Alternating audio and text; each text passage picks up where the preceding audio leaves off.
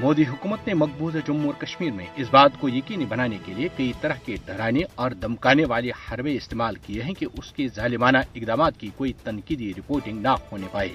5 اگست 2019 میں بھارت کی جانب سے مقبوضہ جموں اور کشمیر کی خصوصی حیثیت کو منسوخ کیے جانے کے بعد میڈیا پر سینسرشپ ایک نئی بلندی کو چھو رہی ہے۔ مقبوضہ جموں اور کشمیر میں صحافیوں، انسانی حقوق کے کارکنوں اور یہاں تک کہ عام کشمیریوں کو محض سوشل میڈیا اکاؤنٹس پر اپنی رائے کا اظہار کرنے پر گرفتار کیا جاتا ہے۔ عام شہریوں کے ٹویٹر، فیس بک اور انسٹاگرام اکاؤنٹس کو مسلسل سینسر کیا جا رہا ہے تاکہ یہ یقینی بنایا جا سکے کہ بھارتی حکومتی دعووں کے خلاف کوئی آواز نہ اٹھے۔ اسی سلسلے کی ایک کڑی کے طور پر کشمیری عوام کے موبائل فون ٹیپ کیے جا رہے ہیں اور بھارتی ایجنسیاں ہر فرد کی سرگرمیوں پر نظر رکھے ہوئے ہیں۔ مقبوضہ جموں اور کشمیر میں بھارتی میڈیا کو یہاں کے زمینی حقائق کی اطلاع دینے کی اجازت نہیں ہے۔ مقبوضہ جموں اور کشمیر کے لوگوں کی جائز سیاسی آوازوں کو نام نہاد قومی سلامتی کی آڑ میں طاقت کی بنیاد پر خاموش کیا جا رہا ہے۔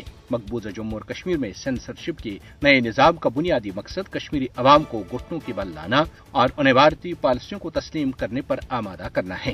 البتہ بھارت کو یاد رکھنا چاہیے کہ وہ سخت سینسرشپ عائد کر کے مقبوضہ جموں اور کشمیر کے زمینی حقائق دنیا سے چھپا نہیں سکتا۔ بھارتی فوجوں نے آج ضلع پونچھ کے مختلف دیہات میں محاصرے اور تلاشی کاروائیاں کی۔ اسی طرح سرحدی ضلع سرن کوٹ اور مینڈر سب ڈویژنز میں واقع مختلف دیہات میں تلاشی کاروائیاں کی گئیں۔ ادھر راجواری میں نوشہرہ کے جنگلاتی علاقے سے 25 اگست سے لاپتہ بھارتی فوجی پورٹر کی لاش برآمد کی گئی ہے۔ بیوانی گاؤں سے تعلق رکھنے والے اشوک کمار کی لاش نوشہرہ کے جنگلاتی گائی کوٹ علاقے میں ایک کھائی سے برآمد ہوئی اور اس کے دونوں ہاتھ بندے ہوئے تھے۔